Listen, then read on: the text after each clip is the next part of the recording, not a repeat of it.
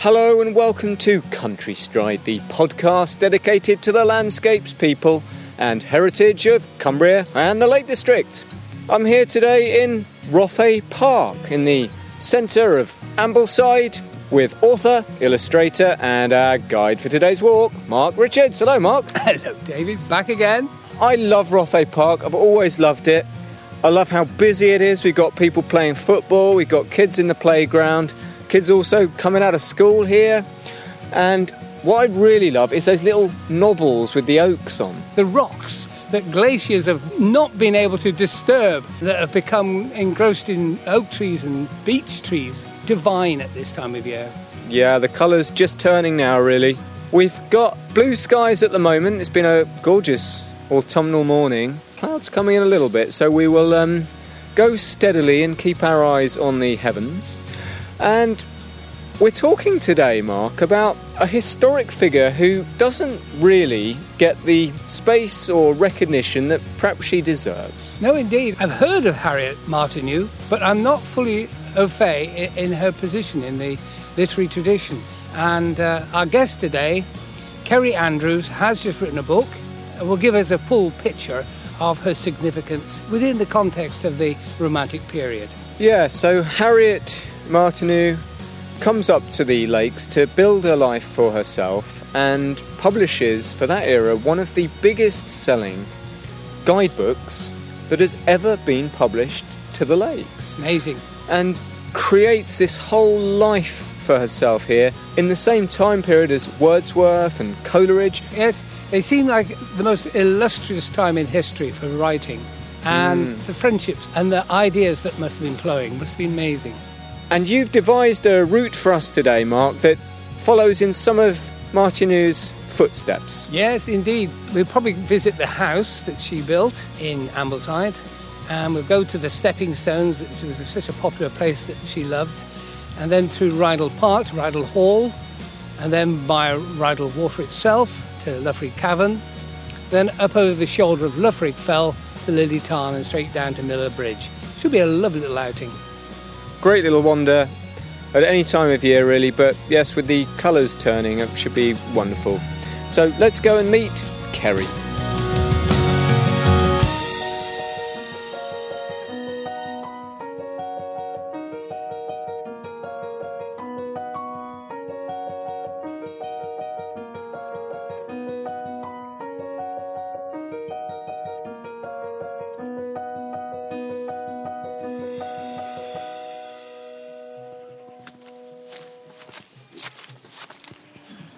I'm standing in the midst of Rothay Park beside the football pitch and adjacent to the primary school, and they're all just coming out in the afternoon. We're right by that wonderful edifice of the parish centre by the spired parish church, and I can see through to uh, Heron Pike and Great Rig Man over the trees.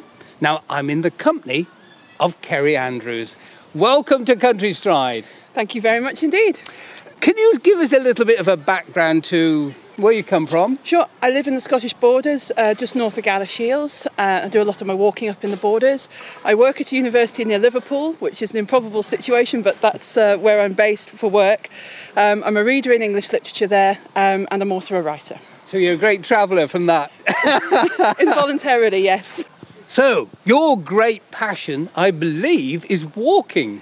It is indeed one of my great passions. And up in the Borders, it's a great landscape to do it. Yes, really lucky. The hills are absolutely glorious. Lots of old drove roads and routes to explore. Lots of lovely um, towns as well to have cafes to finish up in, which is my perfect kind of walk. But the Lake District, in turn, has its magic and it's attracted people down the ages. And our topic for today is well, we're going to be talking a little bit about Harriet Martineau, I hope, who's um, a, a, very famous resident and perhaps not as famous as she deserves. What makes Harriet Martineau so special is that she was incredibly unwell in between periods of being hugely active as a walker and turned up in the Lake District in the 1840s, intent on making herself into what she called a laker. She didn't come from here, she didn't belong here, but she wanted to root herself here, and the walking that she did here was part of the formation of a new identity for herself. So there's a lot of really interesting stuff about why she ends up here and the walking that she does as a result. Now, you've written about Harriet, and it's part of a wider context of other writers, women walkers, covering all kinds of periods. What's the title of the book? Um, the book's called Wanderers: A History of Women Walking, and it covers women writers from the 18th, early part of the 18th century, all the way through to the present day, and puts them into context and creates this sense of a what I hope is a female tradition of, of women walkers that we can draw on. One of the things I hope that my book does is demonstrate that that 50% of the population has always been walking. And if we think about walking's origins as a, necessary form of transport, if you couldn't afford a horse or a cart, that was how you got about. So women have been walking for literally as long as humans have been about, but the particular kind of culturally significant walking that gets associated with people like William Wordsworth, John Keats, John Clare, Henry Thoreau, and on and on into the 19th and 20th centuries, that somehow has become the preserve of men. And it's not because the stories aren't there, they absolutely are. You don't even need to look that far into the archives. We've just somehow told ourselves that women wouldn't have wanted to, they were too afraid to, they didn't have time to. So people haven't bothered looking for those tales. It's a very fertile research area. When did you first grasp the idea?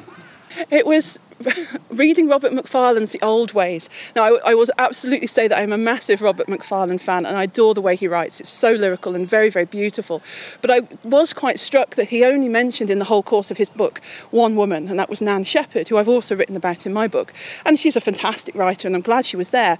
But the way in which Macfarlane drew on um, other male poets as sort of the touchstones for his, his walking made me wonder well, do women do that? Are there stories available for women?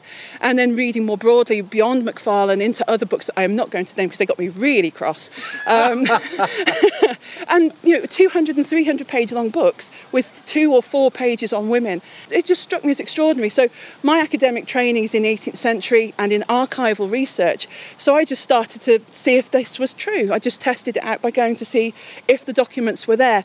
And they absolutely were. And the story began to emerge. So, what specific route have you got in mind there, Kerry? Well, I thought we'd take one of the routes that's mentioned in one of the books that she writes about a year in Ambleside, which she recounts a whole, uh, obviously, 12 month period that she published monthly in an American journal. And it's a walk that she describes as being really important to that creative process. Um, this was the walk that she wanted to avoid people that she would take on. So we're going to head up the Rothay and, and see where that takes us. Brilliant.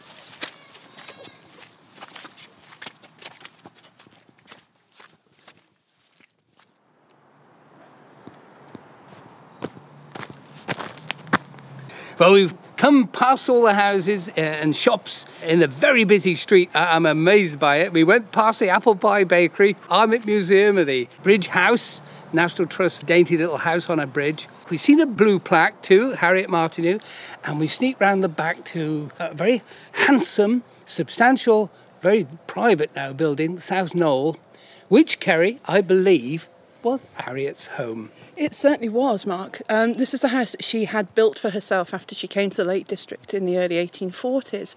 And it's uh, my first time seeing it. It's an absolutely extraordinary home. What a beautiful place to live. And the contrast with the busy streets of Ambleside, I wonder if it was similar in Martineau's day, the peace and tranquility of this spot. Um, but this is where she set herself up as a Lake District writer, sort of a second career for Martineau, who in her earlier 1830s had been very prominent as a sociologist, one of the first women sociologists and had built up a very impressive literary reputation. She'd moved from the Midlands down to London and had attracted a lot of attention. In the 1830s, she went off on a long tour of um, the United States and came back full of ideas and lots of literary acquaintances, um, and then fell incredibly ill with a oh, mysterious really? illness that it's difficult to diagnose in retrospect, but which left her bedbound, or at least room bound, for five years of her life. Cool. So, this incredibly busy 1830s was overtaken by this illness that left her with just a telescope, really, as a way of accessing the outside world. And she then experienced a miracle cure through mesmerism. Hypnosis, as we call it today. Yes, that sort of thing. Um, a set of treatments that were being explored in the in the 19th century that were very very popular, and for Martineau had a transformational effect on her health. And very gradually over the next few weeks, she started to walk more and more. And as her recovery progressed, she came to visit some friends in the Lake District, and that's when she fell in love with the place and decided to move here, and purchased the land upon which the knoll is now being built, and set up home for herself here. So the setting here, we're slightly on slightly raised ground beside the busy road. What is busy now? It would have been busy with horses and carts in the, her day. The, the nature of the setting, how would you describe it? It was um, countryside, and uh, if you we had a sneaky peek at the uh, balcony on the uh, at the property just now, we could see the the Rothay just below us. So a really nice location, have a little bit of privacy, but easy access to everything that the town had to offer. I think that balance between the busyness of the nearby streets and the privacy of this place was really important. One of the things that Martineau writes about is her friends and herself having to evade the holiday crowds that were starting to come to the Lake District, um, and they would run away elsewhere. So the privacy of this space, this this lovely raised spot that we've had to work quite hard to find, um, I think would have been quite hard for others to find as well, which I wonder if that was part of its appeal to Martineau. In order to build a, a substantial pile, as you would call it today, uh, she had to have resources. Yes, yes, she would have done. And certainly from her earlier successes as a writer in the 1830s, um, she built a very successful literary career. Uh, she wouldn't have been the first woman. There were other women earlier in the century who made livelihoods from writing. Um, but I imagine Martineau's fortunes built from her writing would have been the, the basis for the, the house that she was able to build here. So she's here at the age of, I don't know, 42 ish. Um, she was a spinster?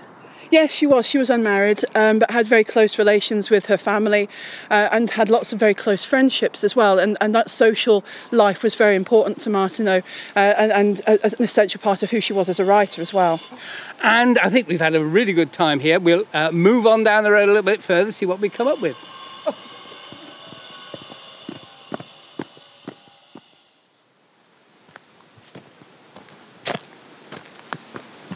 how frustrating the stepping stones. There are at least three inches of water running over that. Anyway, we backtracked and we've come onto the main road and then joined the lane that leads to Rydal Hall, which goes to a wonderful park uh, where the Ambleside sports are held. Grand setting. We can see Low Pike, Fairfield, Great Rigg, Heron Pike, Nabscar, and Yew Crag. There's somebody standing on Yew Crag, which is part of Loughrigg. It's a great spot. Now, this is one of Harriet's keen walks, one of her many walks, Yes, absolutely. The stepping stones was somewhere that Martineau really liked to go. And she had different walks for different moods, different seasons, different times of the year, different purposes as well. So although we've missed out on the stepping stones, which I, I am sad about, we have somehow managed to pitch up in the perfect place, sort of in the middle of, of a lot of those different walks. And, and looking at Fairfield is really appropriate because that's the walk that she recommends to visitors to the Lake District and talks very lovingly about the sun setting from that high point and the views over the Lake District that you get from there. So we are in the middle of, of all things to do with Martineau's favourite walks here. So Harriet, poor soul, for five years was incarcerated, more or less stranded in a bed, but she did recover sufficiently to get out. Other writers have had similar obstacles to their creativity. There are, as you say, a number of writers who found walking really important for personal recovery. It's not just from physical illness, but from also uh, personal trauma uh, and from personal issues that are going on in the background. There seems to be something very cathartic about walking, uh, which isn't to say that it was a cure for their particular difficulties, but it certainly helped them live better alongside them. So someone like Sarah Stoddart Hazlitt, who was walking around Edinburgh and Scotland in the early 19th century, um, she was being divorced by her husband, a total cad, the, the writer William Hazlitt, um, and she experienced the degradations of that divorce proceeding as bodily complaints. She had horrible stomach illnesses, and walking helped her feel better, helped to bring that under control, uh, probably originating psychological distress that walking helped ease. But people like Anais Nin as well, who was walking in Paris and in New York in another city environments, she found walking on the pavements and on the streets very important to her mental health. And for Virginia Woolf, too, walking in London, she writes really interestingly about how walking on the pavements helps her access the inner rooms of her mind. For her, there was a direct connection between the physical pacing out on the streets and accessing and managing her mental spaces as well. And for someone like Cheryl Strayed, much more recently, walking has played a really important role in enabling the accommodation of quite significant personal traumas to do with losing loved ones, to do with personal addiction, with the failure of marriages. The walks does, does not do away with that damage, but these women seem to have found a way to live better with those difficulties by the act of walking. So when she's in Tynemouth, Harriet is gaining strength, but when she moves to the Lake District and Ambleside, she's gaining tremendous vigour. Yes, that's right. And the early walks that she records, she's, she's very proud to have walked a mile, then a mile and a half, two miles, three miles, five miles, ten miles. She, and she writes all of these in, in her letters. She documents it very carefully. Um, and she goes down to Nottingham to stay with friends and she walks around the meadows there uh, near the Trent and is again very proud of the distances that she's able to cover and how good she feels. But when she moves to the Lake District, that escalates again, and she arrives and what she determines to walk the horizon. She intends to map the place with her feet. So that trajectory of recovery for Martineau is really quite uh, quite amazing. Well, the sun keeps coming in and out, but just the moment he's out, so we'll get out and get further on.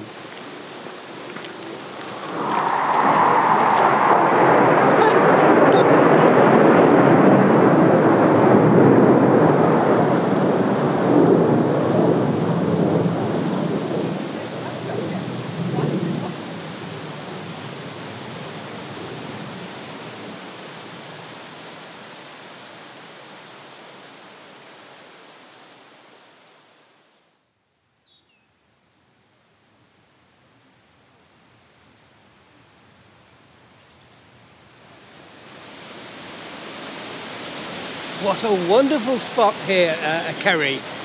Walked a little bit further along that lovely track uh, through the park, and we've come to a point just below Rydal Hall where the beck, Rydal Beck, comes crashing through what's called the Grot.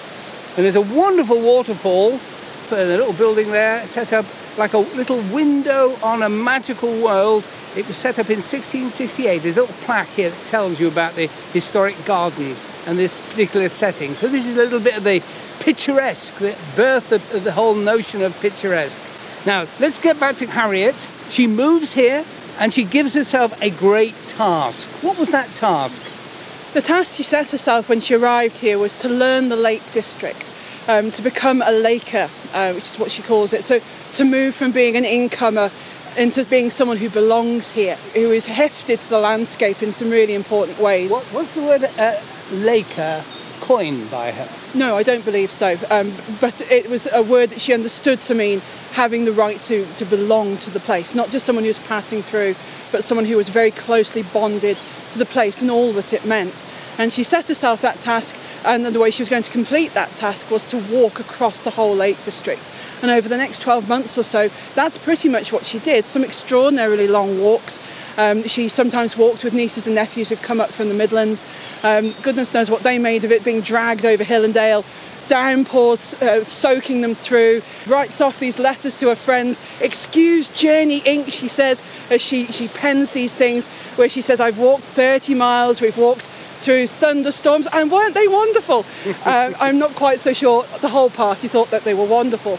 But she certainly relished that experience of challenge, of exploring the whole, as, as much as she could, certainly, of the Lake District. So she visited, I think, almost every lake. She knew pretty much every mountain pass, and she walked a lot of the high ground as well. So a really thorough grounding in the Lake District's geography. So this sense of belonging, it, it meant a lot to her. Yes, and, and it's you can see it in that act of buying land in Ambleside and building a house as well. There's there's a lot of homemaking going on in all sorts of ways. You know, the, the literal act of building a home for herself, but also building a sense of knowledge of being rooted to the place, of, of really being embedded in the landscape, of knowing every part of it, uh, and then being able to write authoritatively about it. The motivations for that are really interesting because it's a commercially shrewd move. The Lake District is increasingly popular amongst tourists, so if you can write a guidebook, that's a good way of getting yourself an income. So there was a commercial element to that. There was also a literary element to that. This is a way of re-establishing a literary career that's flagged because of that very long period of illness that we've talked about. There's a few motivations in play here, but rooted at the bottom of that is this love of the Lake District that she expresses so powerfully in her writing. You mention about this great walk she did, and some of her guests uh, begged for mercy because she walked such incredible distances, dragged them along. That's right, and not just the distances, but the speed at which she walked as well. So, yes, leaving more than one gentleman in her wake. Um, so, some lovely moments in her letters where she's writing to her friends about these poor men left for dead by the side of the, the road, I think, effectively. Um, but Martineau, before she became ill, was a very capable, uh, accomplished walker. She did a, a long tour of Scotland with her brother. I think they were walking for about a month and covering 500 miles in that period. So substantial distances every day. And I think her return to those sorts of distances when she's in the Lake District marks the completion of that recovery. She's back to her old self. But Martineau was always a little bit wary of those long distances. When she started to feel ill in the late 1820s, she did start to wonder whether she was walking too much. And her friendship with the Wordsworths that developed after she moved to the Lake District, that becomes part of what they talk about. And Martineau puts in her letters um, about the conversations that she has with William Wordsworth, where he warns her about walking too far. And that I think is, is in part because his sister uh, Dorothy is by this point quite quite seriously unwell with some sort of bodily and mental decline, which her family attributed to her habit of walking enormously long distances. So Dorothy, having been one of the really important pioneers of walking in the Lake District, then becomes transformed into this really sad warning that's offered to Martineau, which I'm glad to say she took absolutely no heed of. It pays to uh, ignore so-called caution.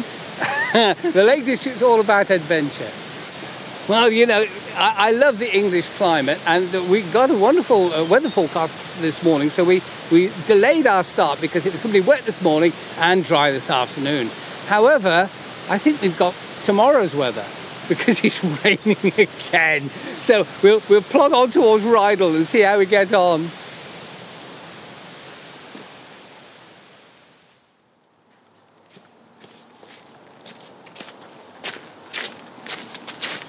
This is a delight, Kerry. We've come onto the shingly bank of Rydal Water. I've clapped my eyes on it. And in fact, there's two folk clapping more than their eyes on it. They're just swimming in it. And the leaves now, they're so gorgeous. The bracken is brown. The leaves are that wonderful russet tone. Who could wish for any better season of the year?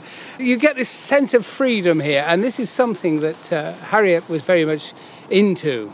Yes, absolutely, and and that recovery um, from her illness and then the beginnings of that that walking really did open up all sorts of freedom. And she wrote, you know, for the first time in my life, I am free to live as I please. My life is now one of wild roving. And that was really important to her, was just to be able to go off and walk as and when she chose in this landscape that she'd fallen so deeply in love with. But freedom was also an important thing for, for several of the women that I write about.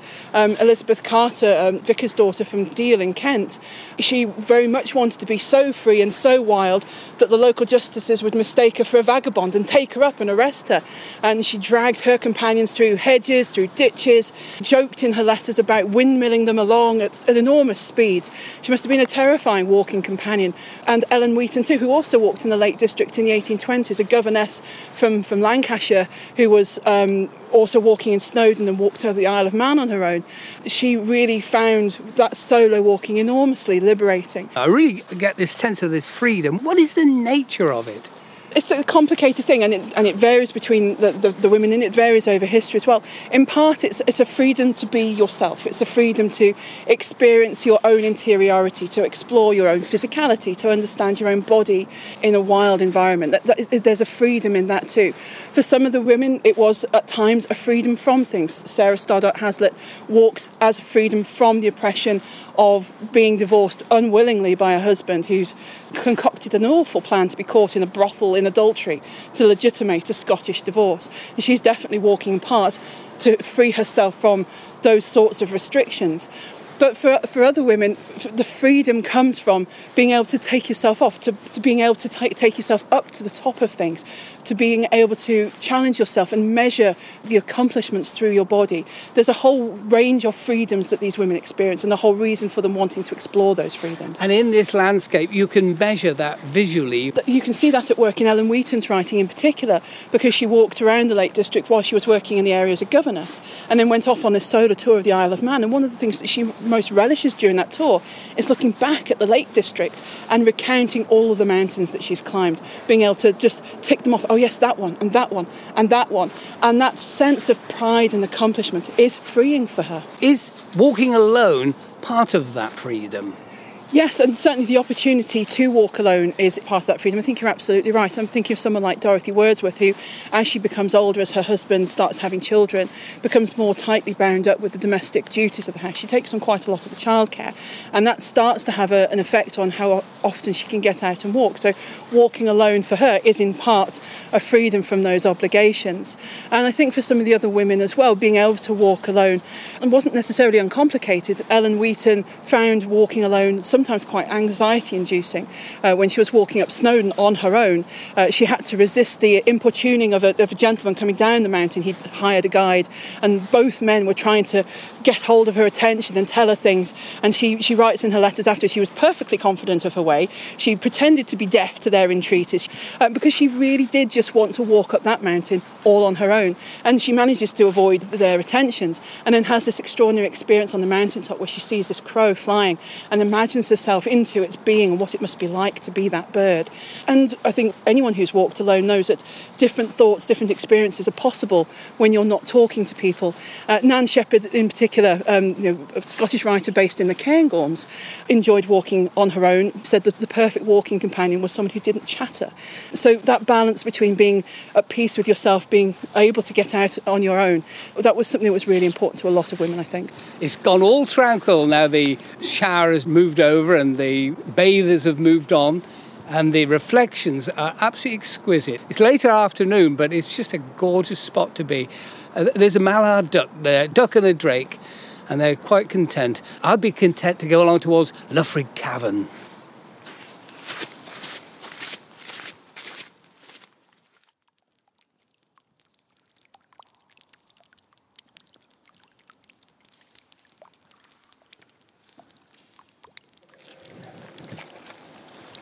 Wow, what a place!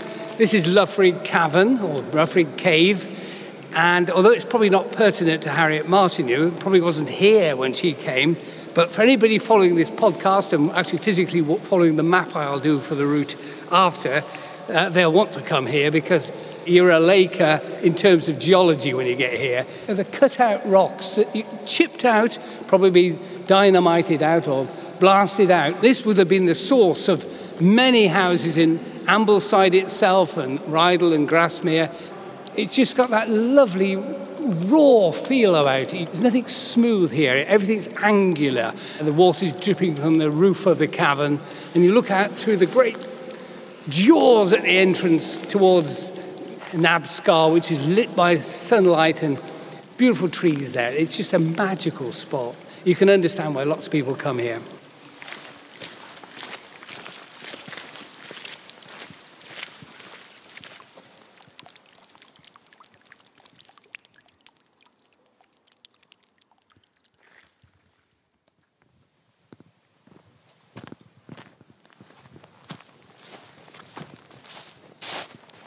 That's a wonderful wander over through the juniper, which is quite substantial little forest of it we brushed through, over the shoulder of the fell, joining a more substantial path that links over towards Chapel Stile.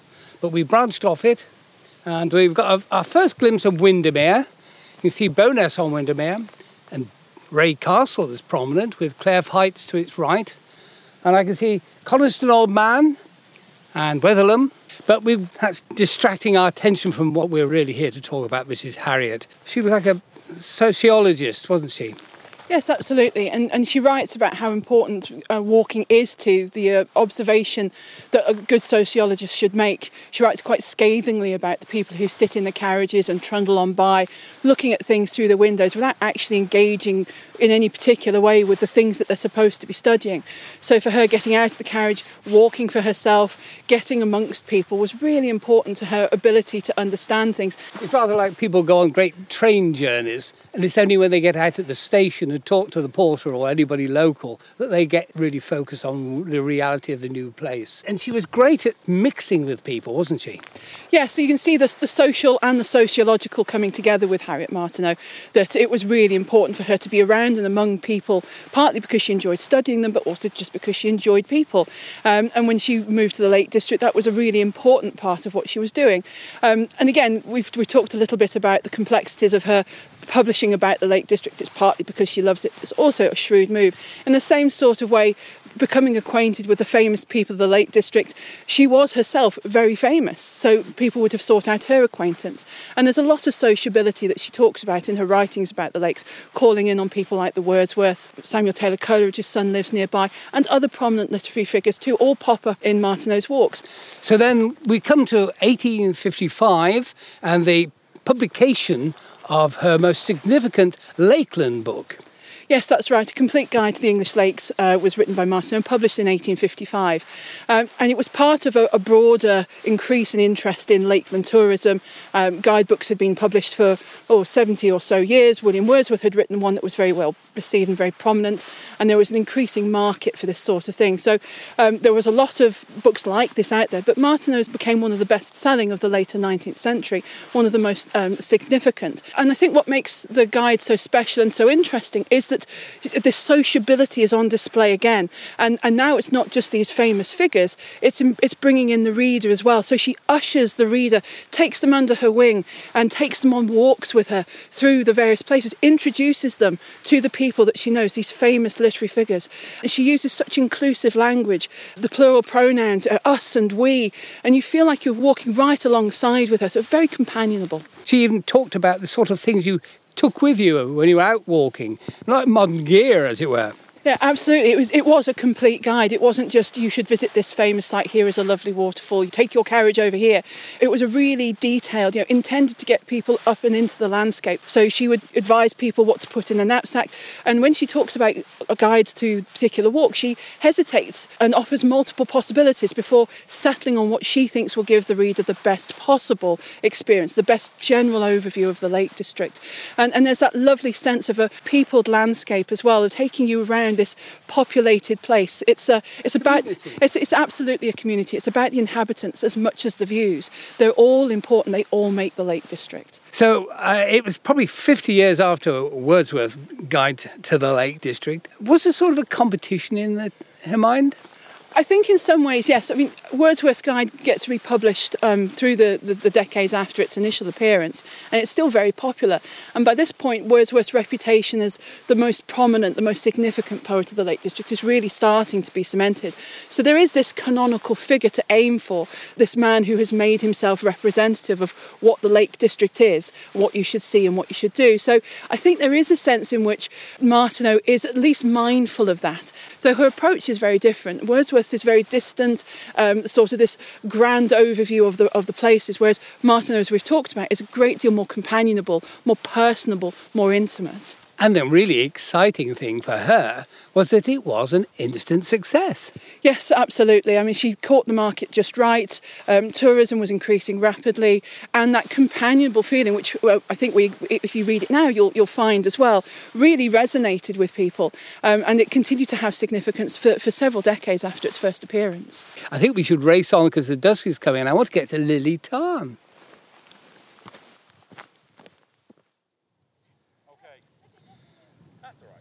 Amazing. We come up onto a, a wonderful viewpoint overlooking Lily Tarn and the upper reaches of Windermere.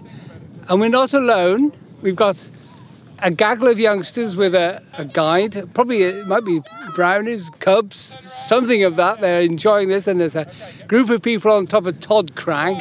And it's a marvellous sweep round. What a view. You can see um, Pike, for listeners who know, Yoke, Ilbel, Froswick, towards Caudale Moor, and then of course Dove Crag and Hart Crag and Steel Fell and Ullscarf. Gosh, and see the very top of Harrison Stickle and Bowfell and Crinkle Crags. Wow, what a wonderful spot. Let's bring ourselves back to the latter years of Harriet. So, um, Martineau's later life um, was less active. She began to become unhealthy again. She started to suffer some, from some sort of heart condition that made it very difficult for her to walk. Uh, so her later years were less mobile. And she died in 1876. And rather than ending up in the Lake District, which maybe would have been a preference, she is in fact buried in the Jewellery Quarter in Birmingham. But that is a, that is next to her mother, and that's where her family were from. So there's a there's a homeliness to that. What would you say would be her lasting sort of legacy? I think her legacy has perhaps been a little obscured, that her reputation hasn't been quite what it should have been. There's an increasing amount of work being done on Martineau and her writings, and I think she's increasingly taking her place as one of the most important figures in Lakeland history. And I think that would be the legacy that she might choose for herself, is to be remembered as belonging to this landscape, of having helped make that landscape available to other people who might want to come and belong themselves to this place. Uh, and hopefully that will continue to be the case. Harriet was a great walker. I think you're quite a walker yourself, really, over the years. Uh, I'm not sure I'd say I was a great walker. I'm certainly a keen walker, um, not necessarily a particularly good walker. Uh, walking's meant for me an opportunity to get my body back in shape. Um, I found walking really helpful in keeping my weight balanced um, and being physically fit. I, I, dislike running intensely, and watching all these fellow runners has made me feel quite twitchy. Um, but walking for me is an absolutely wonderful way of seeing and being. I, I like the fact that if I just keep putting my feet in front of the other, I will eventually get anywhere, that I can climb anything, even though I never have and probably never will look like an actual mountaineer, um, that still I can get up to the very tops if I choose. Um, so there's a freedom for me as well, a, a, perhaps a different freedom to the women we've talked about, but a freedom too to be the best that I can be, to see things that you can't see anywhere else. And the sunset we're currently witnessing being a prime example, just the magnificent light, the early autumn light is just terrific. And, and only by walking up here can you see that. So I think that's one of the reasons why I love walking is it just opens up these unexpected and very beautiful moments that live long in the memory. Of all the women you've written about, are there any that you would instinctively feel most dear and close to? I think for me, Dorothy Wordsworth is one of the writers that speaks to me, in part because she doesn't, well, she, she loves going up a hill, she loves climbing to the top of Scafell. She's very accomplished and very physically capable, and I probably wouldn't have been able to keep up with her. But I also like that she gives equal priority to local walking, to the familiar, to the, the lower level, the homely. And I think when we look at mountain literature, the sorts of walking that gets prioritised is the grand, the adventurous, the dangerous. And I think Dorothy's writing reminds us that there is enormous meaning and power in the local and the familiar, and that rewalking the same paths over and again can be just as profound as conquering, you know, whatever unknown peak it is. That there's something particularly special about keeping it local and being at home. Of all the women you've written about, is the one you'd really love to have had the opportunity to actually walk with, and where would you go? Well, I'm just thinking about the answer to that question, and I'm running through them all. Think, well, they're all so fast, they're all so fit. Um, Carter's terrifying. Um, she'd leave me in the ditch somewhere. Uh, Dorothy Wordsworth can walk 40 miles in a day. I can't do that. So they're all rather frightening as, as walking companions. I fear I would end up like Greg and Romilly, left in the ditch somewhere. But I think if I could choose um, a writer who's no longer with us, it would probably be Nan Shepherd, who's shown me new ways of thinking about the Cairngorms. Another terrifying prospect. She walks up things I wouldn't dare. She, you know, explores caverns and crevices that I'm too timid to go to. But the way she talks about trying to find other places to explore, you don't have to go up high. I think she could show me some very interesting parts of the Cairngorms that I probably wouldn't otherwise find. Anyway, we've got to that exciting moment, Kerry, which uh, some of our guests enjoy. it's called the quickfire questions. Uh, your perfect Lakeland day. Oh, perfect Lakeland day. That's easy. Up, up to the top of Scafell Pike, come back via Styhead and the corridor route, and swim in the tarn. Oh, well done, you. That's it, Styhead Tarn. Have you got a first Lakeland memory? I have a very vivid memory of climbing my first ever peak in the lake. In the lakes, that was Catbells. Um, I came up for a conference on Robert Southey. I'd never been to the lakes before. Got dragged up there by a friend and force-fed Kendal mint cake. He assured me it was delicious, and it was absolutely not delicious. I was up there not long ago. There was two youngsters drinking wine. That sounds much much better. uh, have you got a favourite fell? Um, oh, there's several that I've really enjoyed climbing. Um, Blencathra is perhaps one of my favourites. I've, I've, walked that three times, got soaking wet the first time, climbed up two of the ridges, spectacular views. Uh, just such an interesting hill, so many ways up and down. Absolutely fantastic. Sharp Edge is quite something, though. It? It, it is. I love Sharp Edge. I really, I, I do love a scramble. Brilliant. Red squirrel or Herdwick sheep? how can you choose between those two things? A red squirrel, but reluctantly. Wainwright or Wordsworth? Wainwright. Why particularly? Oh, uh, I, no, I, I just I find Wordsworth a little stuffy, and I I've, I found Wainwright's guides were really helpful to me when I started getting out into the Lake District Hills. So they will always have a, a fond spot in my heart. I think. Absolutely. If you were to be reincarnated in one period in Cumbrian history, when would it be? It would have to be the Romantic period. I know I keep going back to this, but I would love to be in Dove Cottage the moment that Sir Walter Scott jumps out of the window because he's so fed up with the catering that ah. he's absconding to the pub. I would, I would just like to be there for that moment, and then, then come back. I don't want to get any of the illnesses. I'd just like to see that moment. Oh, fabulous. And finally, if you were Prime Minister for the day and you could do just one thing to sustain the landscapes and culture of Cumbria, what would you try to achieve?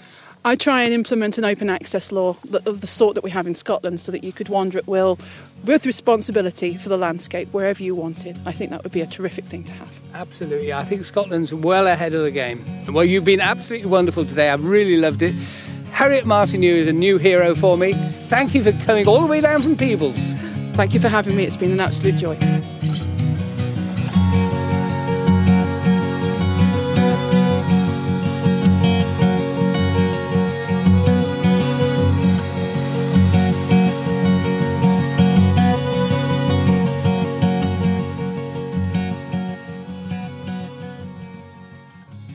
Journey's End back at Rothay Park.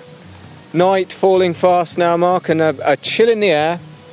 It's autumnal indeed. As we came off the fell from Todd Crag vicinity, there was definitely a chill in the air and, and it's getting dark. First time we've had a, a really genuinely dusk finish. Yes, there was one other one actually when we did finish and it was very, very dark. And, and Was that Andrew eh? McCloy? Was that then? That'll be Dufton, yes. Yeah. Yes, so uh, we're back here and yeah, what, what a great woman she was. Absolutely. Harriet Martineau, what a star. I was completely oblivious to her social interaction, her interaction with the Lakeland passes, the lakes, and more importantly of all, the society, the creative society, and her capacity, as uh, Kerry pointed out, her capacity to share with her readers. Interesting that she picked up that Harriet wrote a different kind of guidebook. Every generation almost seems to get a different one, so that you get the, the kind of slightly drier one, Wordsworth. You obviously had the kind of West guys, Gilpin, and then coming up to the present day, Wainwright, and then yourself, Mark, and everybody interprets the lakes in their own way. And, and Harriet's way was this personable, chatty, practical way in this peopled landscape. And I also love this idea that she had this great ambition to be a laker in her words. It was really important to her to fit in and to make this place her own. Yeah, indeed. Having had the pleasure of being with James Rebanks, where there's this feeling in the farming community of this longevity and this shared next generational connection, the hefting, you get that feeling that people who really take this place to heart instinctively want to feel it belongs to them and that they are part of it. Whatever society you come from, Lakeland has that draw to it. Yep. So, housekeeping. All previous episodes are at www.countrystride.co.uk. You can also view photos there from our wanders and the maps from the walks. And actually, today's map, because it is a gorgeous little wander, this one, and I, I think after the last few walks, we haven't really stretched our legs, but this is a goodie. Much to be recommended. Now, you can find us on social media if you uh, do such things. We are on Facebook and Twitter. Country Stride 1. If you like what we do, please do rate us on your podcast provider. That's um, a great way for us to interact with more listeners. Now, as dusk falls, we're saying goodbye from Ambleside, from Rothay Park, and we'll be back in another couple of weeks.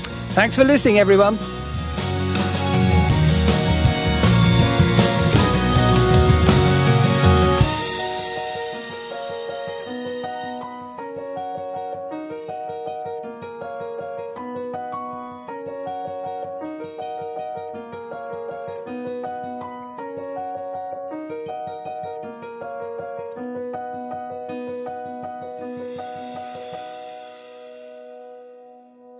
I hope your book uh, sustains at least that uh, thir- uh, 30 decades.